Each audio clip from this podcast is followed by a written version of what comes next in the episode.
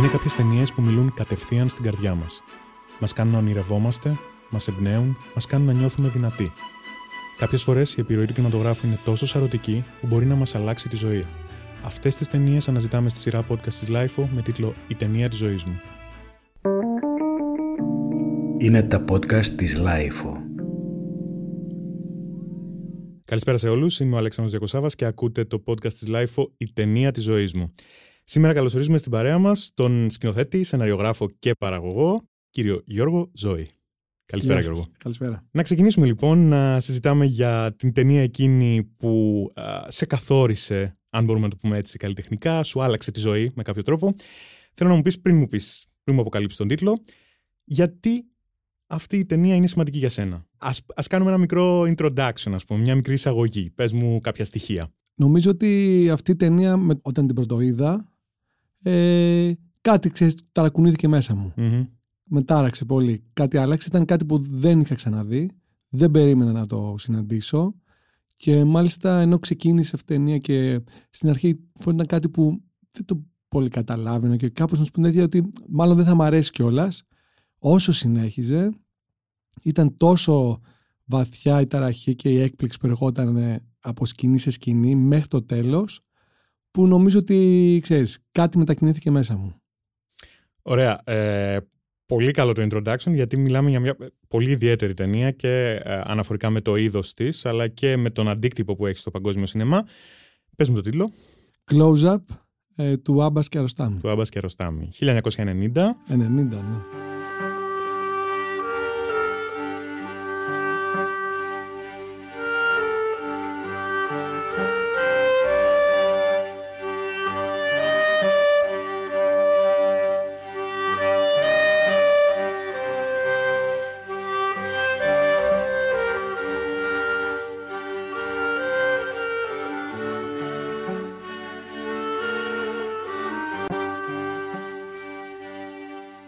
Ε, 31 ετών είναι αυτή η ταινία, αισίω ήδη.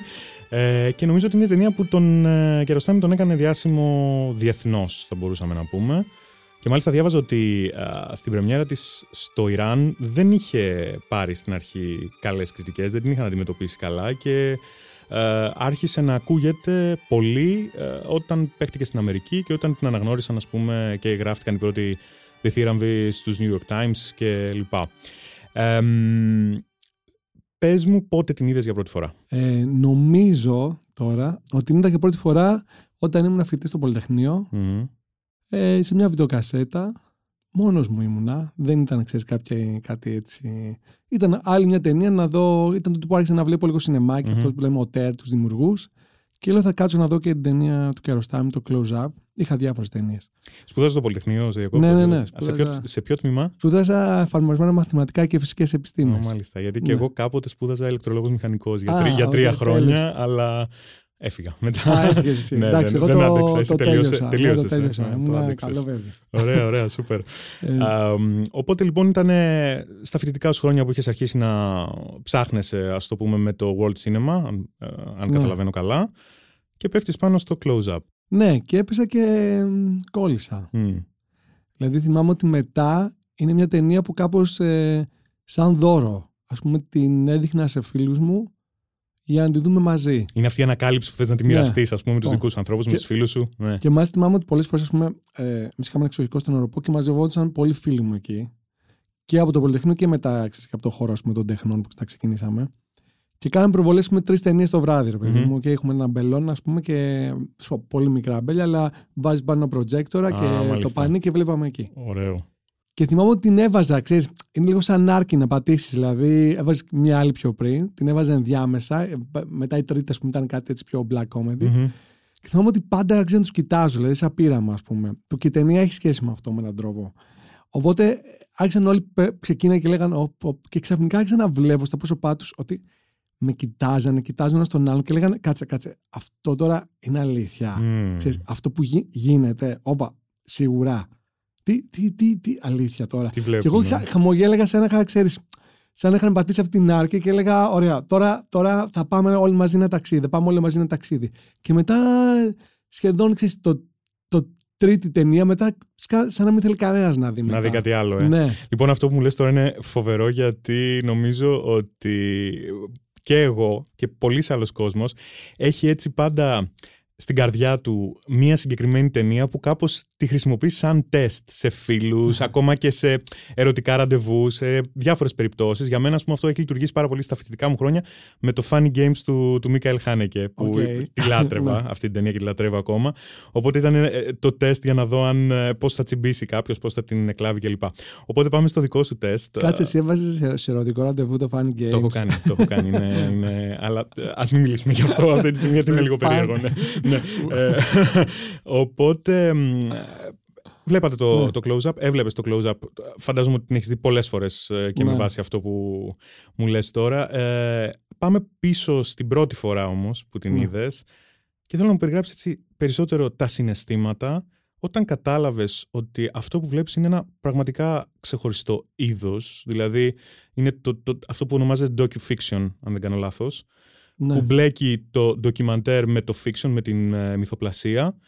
Πώς ένιωσες όταν αντιλήφθηκες τι είναι αυτό που βλέπεις; Κοίτα, ήμουν ταραγμένος. Δηλαδή, ταράχτηκα πολύ. Δηλαδή, από τη στιγμή. Καταρχάς, η ταινία μιλάει, ας πούμε, δύο πράγματα για κάποιον που δεν την ξέρει. ας πούμε. ναι, ακριβώς. Ε, ξεκινάει με έναν ε, τύπο ο οποίος προσποιείται ότι είναι ένας διάσημος σκηνοθέτης του Ιράν και μπαίνει μέσα σε μια οικογένεια σε ένα σπίτι και τους λέει ότι θα παίξετε στην επόμενη ταινία μου. Και η ταινία ξεκινάει, ας πούμε, με την σύλληψη αυτού του ανθρώπου από το σπίτι της οικογένειας, γιατί η οικογένεια τον μπαίνει χαμπάρι ότι δεν είναι αυτός και ξέρεις ότι είναι ένας απαταιώνας. Και σιγά σιγά καθώς προχωράει η ταινία, εσύ αρχίζεις και αντιλαμβάνεσαι ότι δεν υπάρχουν, ότι αυτοί που παίζουν δεν είναι ηθοποιοί. Είναι οι ίδιοι άνθρωποι. Δηλαδή είναι αυτός. Και αρχίζεις όταν αρχίζεις να το αντιλαμβάνεις, αρχίζεις τώρα να τριχιάζει. Γιατί λες, περίμενε. Είναι, δεν είναι. Και ξεκινάει, ας πούμε, ότι φτάνει ας πούμε, κάποια στιγμή που ο Κιαροστάμι είναι στη φυλακή. Εκεί το αντιλαμβάνεσαι. Εγώ το, εκεί, εκεί Ναι, το κατάλαβα και εγώ. εκεί. Αυτό ήθελα να σου Εκεί πω. είναι το Ναι, ναι, point, ναι, ας πούμε, ναι. καταλαβαίνεις. Λες, γιατί καταλαβαίνεις και από το ρεαλιστικό της φάσης, ότι «Ω, κάτσε, όντως αυτή είναι μια πραγματική φυλακή. Αλλά και αυτός μάλλον είναι ο ίδιος άνθρωπος, μάλλον μιλάμε για πρα- ότι είναι πραγματικός. Αυτός είναι ο άνθρωπος που προσποιείται και τον βλέπεις ότι γιατί είναι σαν flashback, ας πούμε, και μπαίνει μέσα και του λέει να σου πω γεια χαρά, ξέρεις ποιος είμαι. Και, και αυτός τρελαίνεται φυσικά. Αυτός είναι φοβερός συνεφίλ κιόλας. Λέει, ναι, ξέρω το κύριος Κιαροστάμ και τι κάνετε εδώ. Λέει, ήρθα να σε δω, έμαθα την ιστορία σου και θέλω να σε κάνω ταινία. Και θέλω να μου δώσεις και την άδεια και όλες να κινηματογραφήσω τη δίκη σου. Και λέει, ναι, φυσικά και να ξέρεις, του λέω ότι ξέρεις, θα έχουμε δύο, δύο φακούς, δύο κάμερες. Η μία θα έχει ένα close-up, λέει τι είναι αυτό; Λέει, θα είναι ένα κοντινό πάνω σε σένα, γιατί με αυτό το κοντινό μπορεί να εκφράσεις την παιδί με την ψυχή σου, ας πούμε. Και αυτό γίνεται. Και μετά, από εκείνο το σημείο και μετά, νομίζω έχει αφαιθεί, έχει παραδοθεί και λε, δεν ξέρω, το πήγαινε μου που θε. Τώρα με, με έχει πάρει και πήγαινε μου που θε. Έτσι. Και... Έτσι شما این ακριβώς. همه راه نمیخوای بری و هر موقع که ناراحت میشم تو خود زندان معمولا برعکس حتی نص سریع قرآن به- که میگه که علا به ذکر الله تطمئن القلوب ذکر خداست که آرام, آرام بخش هست و قلب انسان تسکین پیدا میکنه من میبینم که دردهای من رو من رو که می‌خوام فریاد بزنم بگم. اون چیزهایی که دارم در درونم هست. اون چیزهایی که تجربه کردم اون ناراحتی هایی که دارم. همه این دردها که مخاطبی ندارم می‌بینم یک شخصیت خوب این رو میاد این دردهای من موزلات رو Είναι λοιπόν όντως μια αληθινή ιστορία που όλο αυτό συνέβη στην Τεχεράνη στα τέλη των 80s. Ο συνεφίλ άντρας, ο Χωσέιν Σαμπτζιάν, υποδιόταν ε, έναν άλλο πολύ γνωστό Ιρανό σκηνοθέτη, τον Μοχσέν Μαχμπαλ, Μαχ, Μαχμαλμπαφ, το έχω γράψει παιδιά, sorry, εντάξει, είναι, ε, είναι δύσκολο το όνομα, ε, και είχε πείσει κάποια οικογένεια, αστική οικογένεια του, ναι. της Τεχεράνης, ότι ξέρετε θα παίξετε στην επόμενη μου ταινία. Ναι. Θέλω να μου πεις, εάν κατάλαβες, ό- όταν, όταν αποφάσισες να ασχοληθείς τέλος πάντων με το σινεμά, εάν ε, τότε κατάλαβες ότι αυτή η ταινία σε έχει επηρεάσει και καλλιτεχνικά.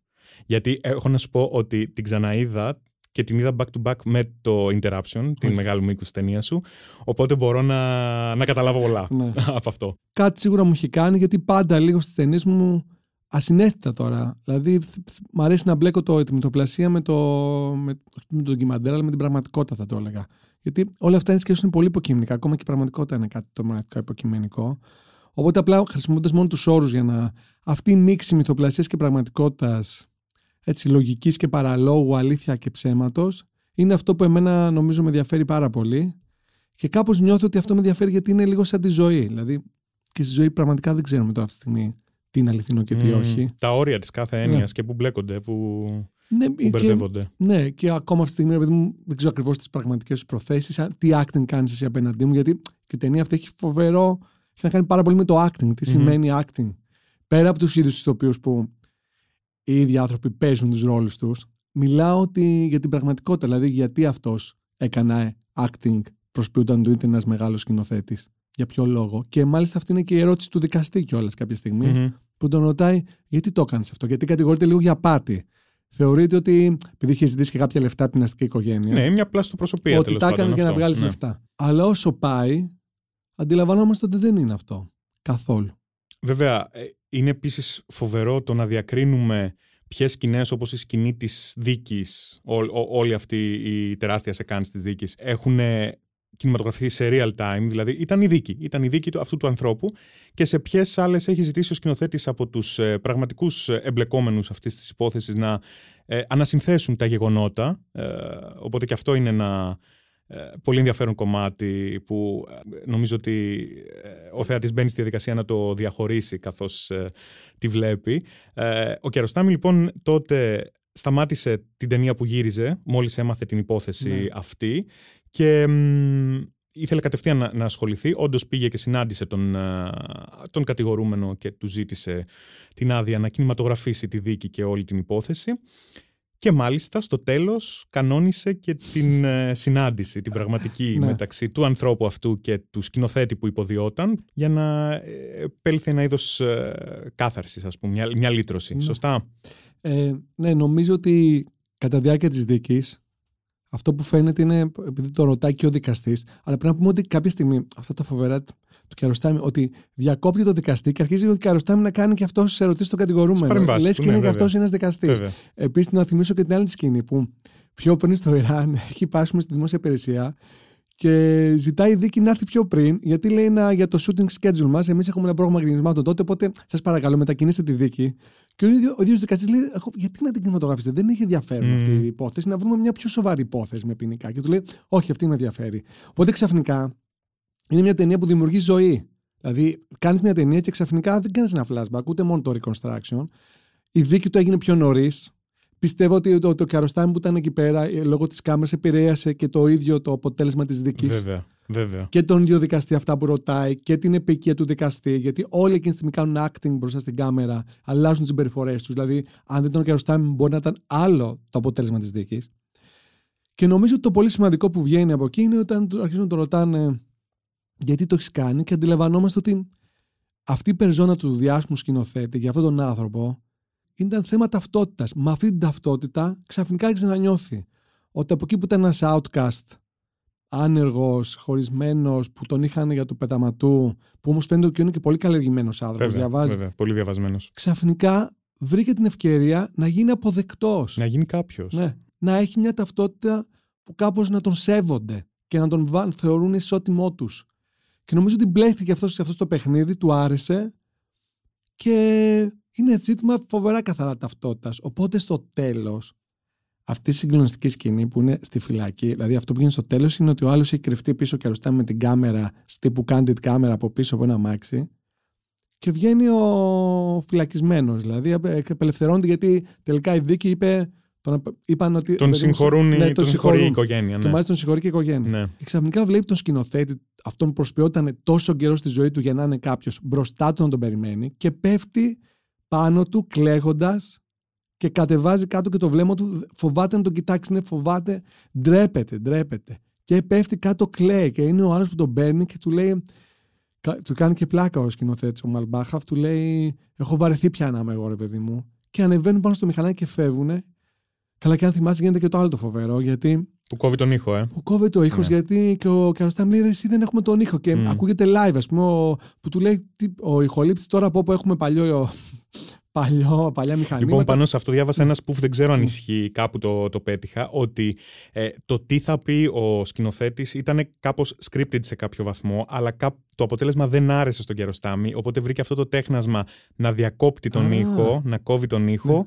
Ε, για να, γιατί δεν του άρεσε το, το, το, το αποτέλεσμα έτσι όπως ήταν ας πούμε οι ομιλίες Στην και ναι, ο Μα- λόγος. Εκεί, ρε παιδί μου, έτσι κι αλλιώς είναι τόσο πολύ μυθοπλασία και το Μμμ. βλέμμα του αλουνού πάνω σε αυτό που έχει συμβεί, που αρχίζει να.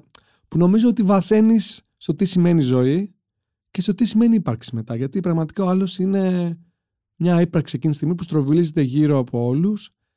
Προσπάθησε να ταυτιστεί με κάποιον άλλον για να υπάρξει και με αυτόν που, προσπάθησε, που ταυτίστηκε για να υπάρξει, τον βλέπει ξαφνικά μπροστά του.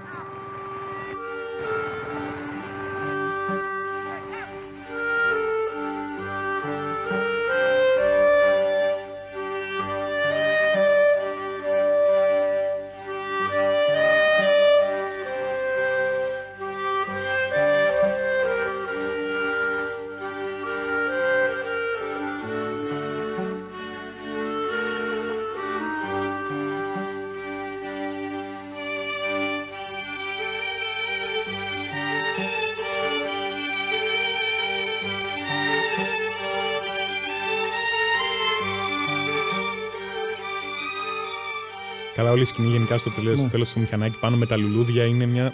Καταρχάς είναι μια σκηνή βαθιάς ομορφιάς. Είναι, είναι μια απόλυτη ομορφιά αυτό που βλέπουμε. Ε, και θεωρώ ότι με, και με βάση αυτά που περιγράφεις, ότι όλη η ταινία ε, είναι μια φοβερή ακτινογραφία του Ιράν εκείνης της εποχής που έχει βγει από κάποιους πολέμους. Είναι μια ειρηνική περίοδος για τη Ναι. χώρα τότε.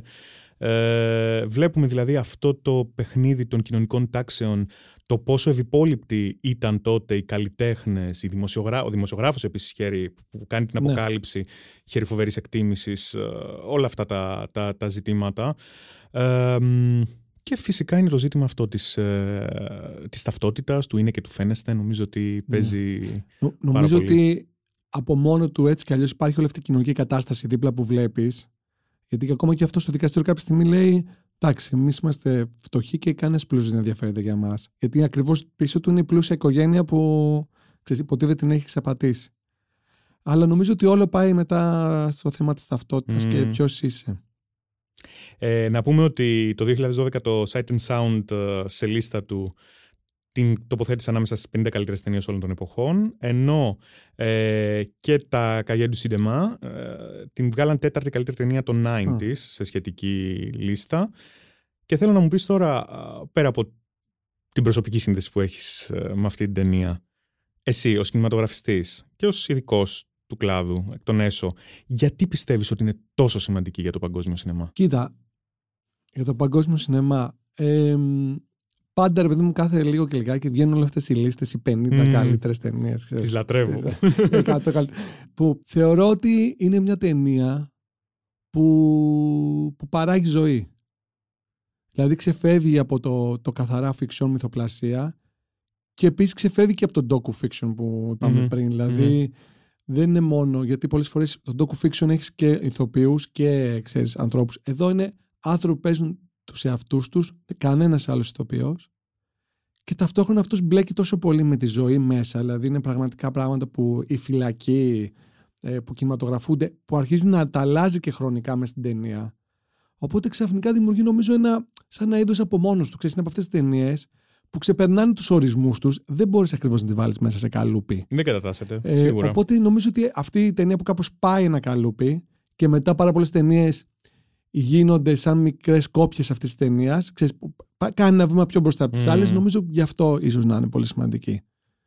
Ε, τεχνικά επίσης έχει ε, κάποια πολύ ενδιαφέροντα στοιχεία. Να πούμε ότι α, στο κομμάτι του ντοκιμαντέρ τέλος πάντων, του, του, τι- της ε, α- α- αμυγός ντοκιμαντερίστικης κινηματογράφησης ο Κεροστάμι έχει χρησιμοποιήσει 16 mm φιλμ, Ναι.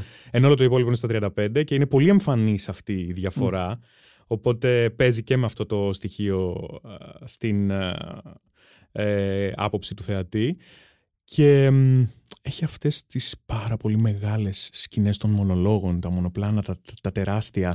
Ε, σ' αρέσουν αυτά; Ναι, καλά, είμαι φαν των μονοπλάνων. Κυρίως, ας πούμε, στην αρχή όλα αυτά που έκανα. Ε, καλά, Ναι. νομίζω το Κάζους Μπέλι που είναι το ντεμπούτο σου μικρού μήκους. είναι, εμβληματικό για το ελληνικό σινεμά ε, ε, η αίσθηση του, η εμβληματική αίσθηση του μονοπλάνου που δίνει αυτή η ουρά η ατελείωτη που περνάει από τον τελευταίο στον πρώτο και στη συνέχεια. Ναι, αυτό ήταν ναι, 7 στην ουσία μονοπλάνα που συνδέονται μεταξύ τους ε, όταν ο τελευταίος στην κάθε. Ο πρώτος για κάθε ουρά κάνει δύο βήματα και γίνεται ναι, τελευταίο στην επόμενη. Αυτό τώρα. Ναι. Πε μου λίγο για αυτή την ταινία, γιατί εντάξει, και προσωπικά πολύ αγαπημένη. Πόσο δύσκολο ήταν να γυριστεί; Ε, κοίτα, ήταν δύσκολο όταν το σκεφτόμασταν. Ναι. Από τη στιγμή όμως που μπήκαμε μέσα, μια ομάδα πολύ παθιασμένη. Εγώ μόλις είχα γυρίσει από το Βερολίνο από τις σπουδές μου και είπα: Παιδιά, έχω αυτή την τρελή ιδέα. Και μπήκε και μια παραγωγός που μου λέει: Πάμε να την κάνουμε. Και άρχισε να μπαίνουν σιγά σιγά κόσμος και άρχισαν να έρχονται και ηθοποιοί και φίλοι και άρχισαμε να το φτιάχνουμε όλο αυτό και να λέμε την ιδέα και όλοι να λένε: Θα έρθουμε. Ναι, είμαστε εδώ για να γίνει. Έγινε, έγινε. Ξέρεις, μετά απλά έγινε. Όπως ακριβώς ρίχνεις ένα πέσιμο και πέφτουν όλοι ο ένας με τον άλλον που και αυτό ήταν δύσκολο και λέγαμε πώς θα το κάνουμε και τελικά ήταν πάρα πολύ απλό με μια χορογράφο. Ναι, ναι, ναι, ναι, ντόμινο. Απλά ναι. έπρεπε να εμπιστεύεσαι τον άλλον να αφήσει το βάρος πάνω, γιατί όπως αντιστεκόταν απλά χτυπούσε. Ε, νομίζω ότι μετά γίνανε όλα πολύ εύκολα. Δηλαδή και στην, πρω... στην πρώτη μέρα στο γύρισμα, το είχα μεγάλο άγχος. Μόνο το που έγινε η πρώτη λήψη και πέσαν όλοι, είπαμε το έχουμε. Γίνεται. Θα την κάνουμε. Και έγινε. Ναι. Και εδώ εγώ βρίσκω το κοινό στοιχείο λοιπόν εδώ είναι αυτό το, θα μπορούσαμε να το πούμε wow factor όταν καταλαβαίνεις τι βλέπεις. Το συνδυάζω, ξέρεις τι. Το Κάζος Μπέλ, μόλις καταλαβαίνεις τι είναι αυτό που βλέπεις σε πολύ μικρότερη κλίμακα γιατί είναι μικρού μήκους, σε σχέση με το, με το close-up για το οποίο συζητάμε. Χρυσός Διόνυσος στο ε, φεστιβάλ της Δράμας εκείνη τη χρονιά, βέβαια, 2010. Έτσι. Ε, θα επιστρέψουμε στο φεστιβάλ της Δράμας γιατί ε, θα συζητήσουμε στο τέλος για τη νέα σου ιδιότητα okay. πάνω σε αυτό. θέλω να μου πεις κάθε πότε ανατρέχεις στο close-up. Νιώθεις την ανάγκη τέλος πάντων να ξαναδείς αυτή την ταινία και γιατί. Κοίτα, τώρα εσύ μου κάνεις μεγάλη χάρη γιατί είχα καιρό, πολύ καιρό να τη δω. Οπότε, ξέρεις, πάλι ξεκίνησα να αρχίσω να τη βλέπω του στυλ ε, να, τη, να τη σαν εξεταζόμενο να τη δω για να απαντήσω και ξαφνικά πάλι ξεχάστηκα και ξέφυγα και νομίζω ότι αυτή και άλλες δύο-τρεις ταινίες είναι από αυτές τις ταινίες που ξέρεις ανατρέχεις όταν ε, νομίζω θες να ξαναπιστέψεις στο σινεμά. Δηλαδή θες να πιστέψεις πάλι ότι αυτή η τέχνη μετράει και έχει νόημα και για σένα και για τον κόσμο. Είναι εξή κάποιες ταινίες που βλέπεις που εκείνη τη στιγμή νιώθεις ότι σε κάνουν να πιστεύεις δηλαδή στο ίδιο το σινεμά. Και νομίζω ότι είναι και ένα ύμνος στο σινεμά αυτή η ταινία με έναν τρόπο. Πέρα από όλο αυτό για την ψυχή του ανθρώπου και ξέρεις, όλη την κοινωνική κατάσταση ε, το πιο βασικό είναι δηλώνει πόσο δυνατή φόρμα είναι αυτό το σινεμά, τι όπλο είναι, τι φοβερό όπλο είναι.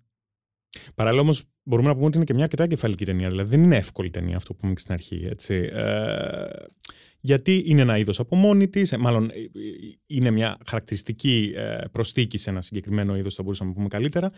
Ε, και νομίζω ότι αρκετά δύσκολη ήταν και η πρώτη σου μεγάλου μήκους ταινία. Έτσι. Ναι, κοίτα το δύσκολο τώρα. Που είναι πολύ υποκειμενικό βέβαια είναι... αυτό, σαν πολύ γενικό. Ναι, δηλαδή ας πούμε το close-up, εμένα μου φαίνεται ότι είναι μια ταινία απλή. Για μένα δηλαδή, είναι μια απλή ταινία, πολύ συγκεκριμένη, που από τη στιγμή που αρχίσει να αντιλαμβάνεσαι τι συμβαίνει, βυθίζεσαι, ας πούμε, και σε συνεπέρνει. Προφανώς δεν είναι η φόρμα που έχουμε συναντήσει να βλέπουμε, αλλά θεωρώ ότι οτιδήποτε είναι τολμηρό, ε, ξέρεις, σου ρισκάρει ρισκάρει και αμέσως ρισκάρει και με το κοινό του, ρισκάρει και με, τους, με, με, τον ίδιο το σκηνοθέτη, με τις προθέσεις σου. Είναι σαν πείραμα, μπορεί να πετύχει, μπορεί να, να, να μην πετύχει. Αλλά θεωρώ ότι εκεί βρίσκεται, ξέρεις, κάπως η ουσία.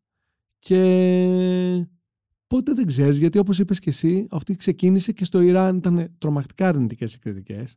Δηλαδή αυτός ο άνθρωπος στην αρχή ήταν καταρακωμένος και έπρεπε να πάει έξω αυτό το πράγμα για να συναντηθεί με άλλο κοινό και να επιστρέψει. Δηλαδή, είναι ένα πράγμα ξέρεις, χωροχρονικό, εγώ πιστεύω. Υπάρχουν ταινίες που φτιάχτηκαν και ξέρω εγώ, αμέσως θαύτηκαν στην εποχή τους και μετά από 40 χρόνια λατρεύονται. Πούμε, και λένε, κοίτα τι έγινε τότε. Βέβαια. Υπάρχουν σκηνοθέτες που. Ξέρω εγώ, Μανουσάκης για μένα που έχει κάνει το φόβο, ας πούμε. Που εδώ, όταν έκανε το φόβο του, την πέσαν όλοι και τον θάψαν και από μέχρι και συνάδελφοί του και ο άνθρωπος δεν μπορούσε να κάνει επόμενη ταινία και ξέρεις, έπεσε σε κατάφλιψη όλο αυτό και ξαφνικά εμείς τώρα τη βλέπουμε και οι νέοι κινηματογραφές και λέμε wow, τι, τι φοβερό και τι πιο μπροστά από την εποχή του ήταν. Οπότε θεωρώ κάθε φορά, ξέρεις, το, το δύσκολο έχει να κάνει σχέση με... Και με το timing και με, το... με πολλούς παράγοντες. Πολύ με το χρόνο, mm. ναι.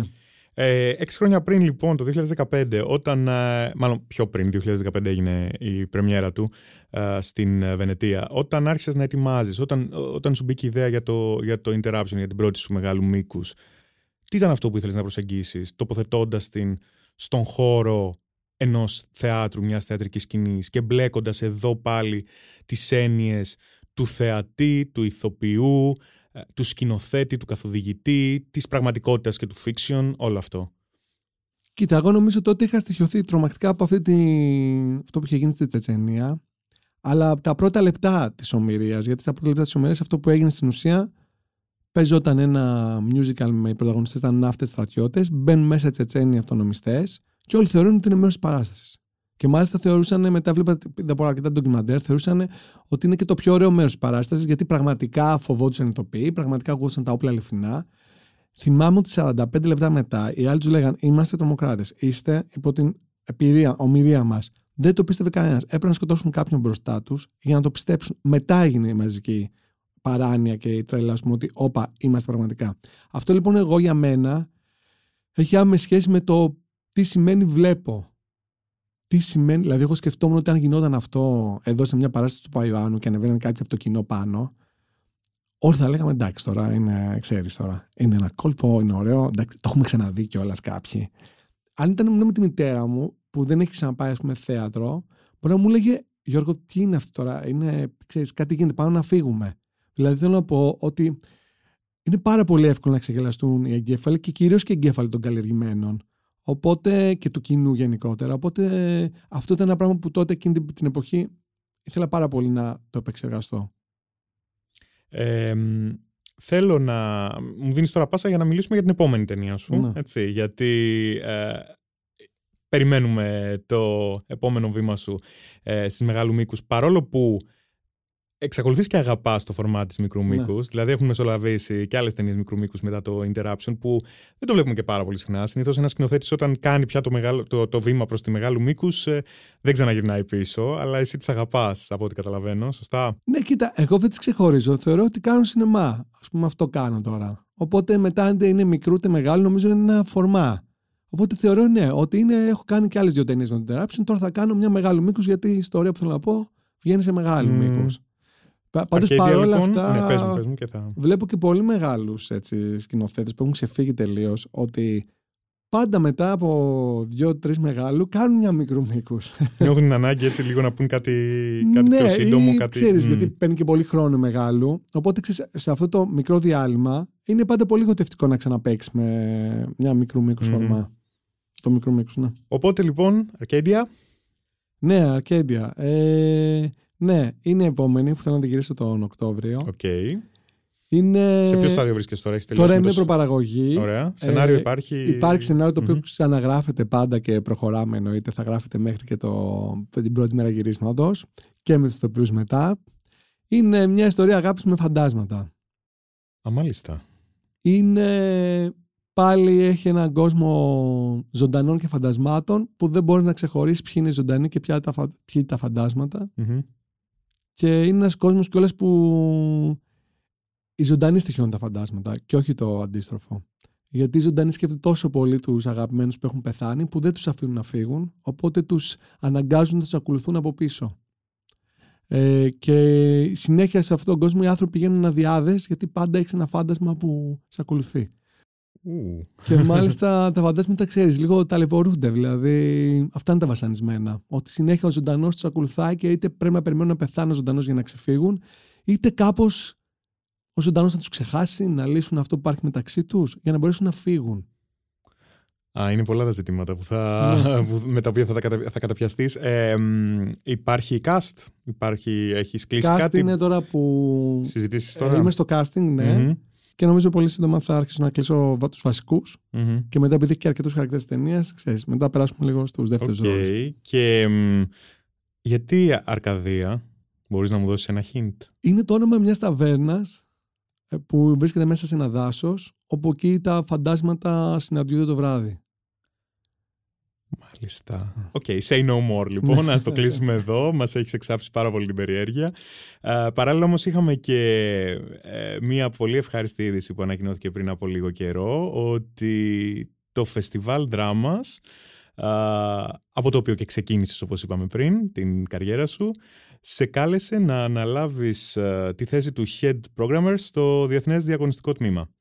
Ε, πες μου λίγο γι' αυτό, πώς νιώθεις και κυρίως ε, τι περιμένεις να δεις από τις ταινίες ας πούμε που θα επιλεγούν να διαγωνιστούν για την επόμενη διοργάνωση; Κοίτα, αυτό ήταν μια πρόταση που μου έγινε από το Γιάννη Σακαρίδη που θεωρώ ότι από πέρσι ήδη το φεστιβάλ έχει αλλάξει δραστικά και νομίζω ότι φέτος θα αλλάξει ακόμα περισσότερο.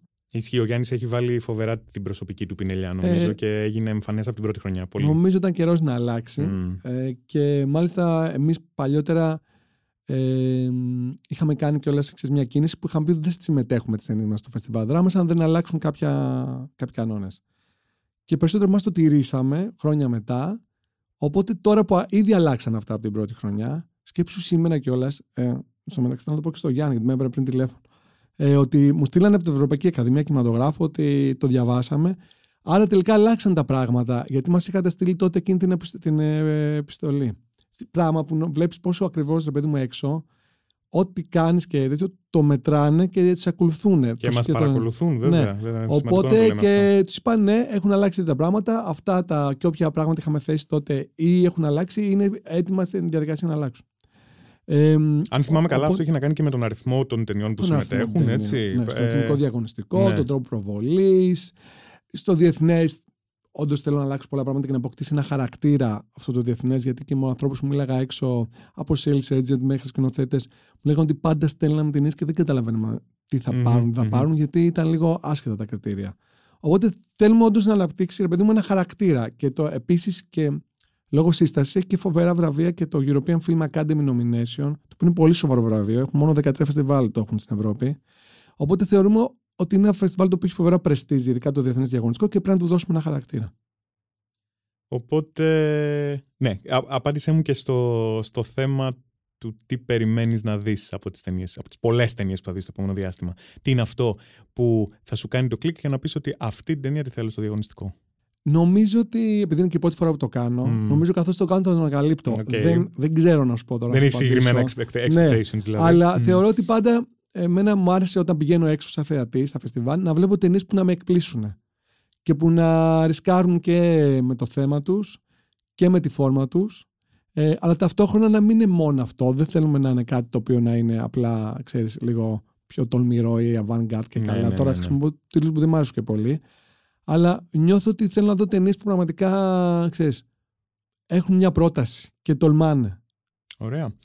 Ε, επιστρέφοντας για να κλείσουμε σιγά σιγά αυτή τη συζήτηση στο close-up ναι. που ήταν και αφορμή της συνάντησής μας θέλω να μου πεις τελικά γιατί νιώθεις ότι αυτή η ταινία σε καθόρισε καλλιτεχνικά και αν, αν είναι, είναι αλήθεια αυτή η ατάκα που λέμε ότι μια ταινία μπορεί να μας αλλάξει τη ζωή; Και τώρα που το σκέφτομαι ε, σήμερα που την ξανάβλεπα δηλαδή, ένιωσα κάπως, μάλλον ίσως να ξανά, ένιωσα το συνέστημα που είχα νιώσει και όταν την είχα πρωτοδεί, ότι κάπως ταυτίστηκα λίγο με αυτόν τον ήρωα.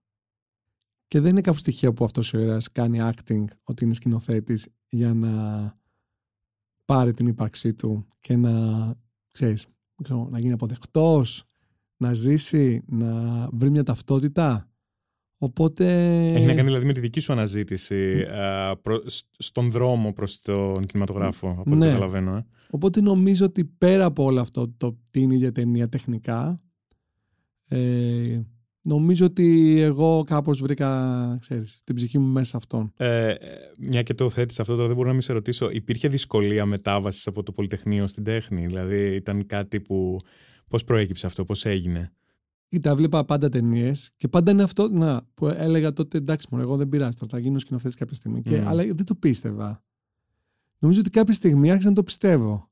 Να, σαν αυτόν τον τύπο που στην αρχή έλεγε, είπε όταν συνάντησε τη, τη μαμά της οικογένειας. Mm-hmm. Αυτό έγινε δηλαδή πρώτη σκηνή. Ότι συναντάει τη μαμά της οικογένειας. Έχει ένα βιβλίο που είναι από το, το Cyclist, η ταινία του Μάχα Μπάχαθ. Το είπα και εγώ τώρα πώς το είπα. Και Λέει, α, ε, εγώ είμαι. Ε, ε, και λέει, εγώ είμαι. Του ρωτάει, αυτή είναι το βιβλίο, μπορεί να μου το δώσετε, πού το βρήκατε. Λέει, δικό μου, εγώ το έχω γράψει, εγώ είμαι. Και από εκεί ξεκινάει, ξέρεις, η πρώτη ταύτιση. Και ναι, οπότε νομίζω ότι κάπως ε, άρχισα να κάνω και λίγο σταυράκου παράλληλα με το Πολυτεχνείο και άρχισα να παίζω, άρχισα να κάνω ένα acting, ότι είμαι σκηνοθέτης, ξέρεις. Acting δηλαδή στην ουσία και κάποια στιγμή μάλλον το πίστεψα και είπα στο κάνω και δεν ξέρω μέχρι στιγμής τι γίνεται. Ξέρεις, αυτό. Το μήνυμα προκύπτει από το σημερινό podcast νομίζω ότι είναι ε, κυνηγήστε τα όνειρά σας. Πιστέψτε τα και θα πραγματοποιηθούν. Ήταν ο Γιώργος Ζώης ε, στο podcast της Life η ταινία της ζωής μου. Μας μίλησε για το close-up του Αμπάσκε Ροστάμι, ταινία που τον χαρακτήρισε καλλιτεχνικά, τον σημάδεψε. Μέχρι την επόμενη φορά, Αλέξανδρος Διακοσάβας. Γεια σας.